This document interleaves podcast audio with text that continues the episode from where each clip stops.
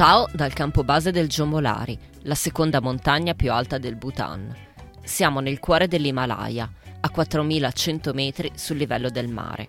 Meno di 10 km più in là c'è il Tibet, che potete anche chiamarlo Cina se preferite, ma il concetto non cambia. Il campo base è dove si fermano gli escursionisti per la notte prima di affrontare i passi Bontela o Neileila, che sfiorano entrambi i 4900 metri d'altitudine. Ecco, tanto per capirci, il nostro Monte Bianco, che in Italia è la vetta più alta, si ferma a 4810.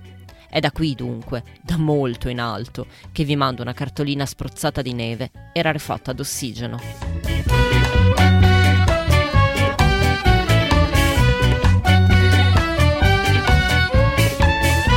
State ascoltando Saluti e Baci, il podcast che vi manda le cartoline dai luoghi più belli del mondo. A scriverle sono io, Federica Capozzi, giornalista di mestiere e viaggiatrice per passione.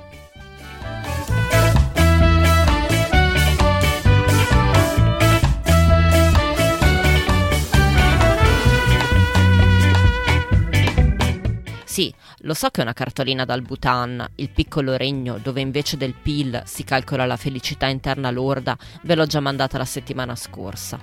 Però abbiate pazienza, ho aspettato tanto di quel tempo per fare questo viaggio, compresi gli ultimi tre anni in cui il paese è stato chiuso, blindato a causa della pandemia, che adesso di cartoline da qui potrei mandarne mille, descrivendo architetture sacre e case di legno, campi e risaie i tratti della gente e i loro abiti, gli ornamenti fallici che allontanano la sfortuna dalle abitazioni e i sapori impossibili dei peperoncini a colazione, appena attutiti da una blanda broda di formaggio. Potrei tediarvi all'infinito, ma sono buona e mi limiterò a portarvi in quota, dove io e Giorgio arriviamo con 5 giorni di trekking, in compagnia di una guida, di un cuoco e del suo vice, oltre a 6 cavalli e a uno stalliere che, bontà loro, trasportano provviste e attrezzatura. L'impresa non è del tutto sconsiderata. Così in alto noi ci siamo già stati in Bolivia, in Perù e in Kirghizistan. Sappiamo l'effetto che ci fa l'altitudine e in fondo siamo tutti e due abbastanza allenati. Io ho giusto un ginocchio che mi fa male appena vado in discesa, però tra ginocchiere, bacchette, gel antinfiammatorio e anche qualche preghiera alla Madonna, spero di cavarmela anche questa volta. E difatti il ginocchio sta un fiore. Peccato per il raffreddore che mi esplode a circa 3000 metri, lasciandomi senza fiato prima ancora che intervenga l'altitudine. I primi due giorni di cammino li passo in preda al delirio febbrile. Finisco i fazzoletti e attacco le scorte di carta igienica. Arranco, non respiro, barcollo ma non mollo. Mi muovo come uno spettro tra i boschi, tra i prati punteggiati di yak al pascolo, tra le case sparse nel nulla che a malapena fanno un villaggio. Vedo tutto, ma non registro niente. Se qualcuno mi parla, risponde la mia segreteria telefonica. Mi spiace, ma sono momentaneamente assente a me stessa. Lasciate pure un messaggio e forse vi richiamerò nell'improbabile caso che io sopravviva.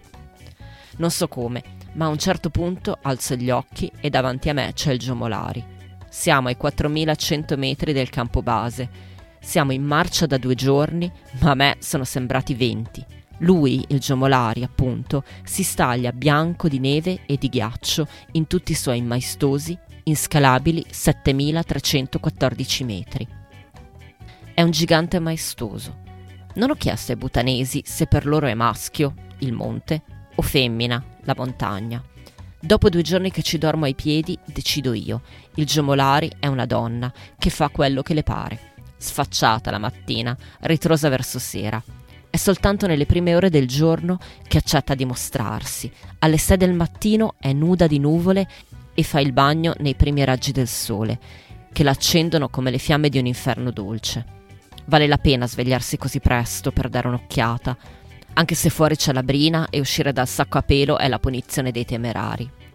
Ne vale la pena, sì, soprattutto perché a una certa ora lei si scoccia, Madame Giumolari, mette il broncio e si vela di nebbia, sparisce in una coltre grigia e vaporosa. Sparisce e ciao, ci vediamo domani, forse, chissà, sempre che lei abbia voglia di ripetere la solita routine. A te intanto non resta che salire, esplorare, perdere il fiato su sentieri in salita che conducono a passi ventosi, così ventosi che non riesci a parlare né tantomeno a respirare e ti butteresti a terra per non perdere l'equilibrio. Sugli stessi sentieri si inerpicano i butanesi dei villaggi remoti, quelli che per tornare a casa loro, se mai la lasciano per qualche ragione, poi devono scarpinare per 5 o 10 giorni di fila. Ne incontriamo diversi, salgono, scendono, viaggiano in gruppo per farsi compagnia e dividere il peso delle provviste. Si siedono sull'erba a mangiare carne piccantissima di yak, mentre altri yak, vivi e muggenti, gli pascolano attorno. Sono giovani e meno giovani, donne e bambini, militari. C'è pure un tizio con una lavatrice in spalla, ve lo giuro. Ha il fiatone ed è tutto curvo sotto il suo fardello, ma va su che è una meraviglia. Pochi minuti e mi ha già staccato. A me viene da ridere, mi devo fermare, rido, mi manca il fiato. Oddio, morirò qui, di fatica o di ilarità o di entrambe le cose. Prima che questo accada, vi mando tanti saluti e baci. Avete ascoltato Saluti e Baci, un podcast felicemente autoprodotto. Ringrazio Giorgio Ghezzi che mi monta le puntate e mi porta in giro. Se questa cartolina vi è piaciuta, cliccate segui, datemi tante stelline e cercate salute e baci su Instagram e Facebook.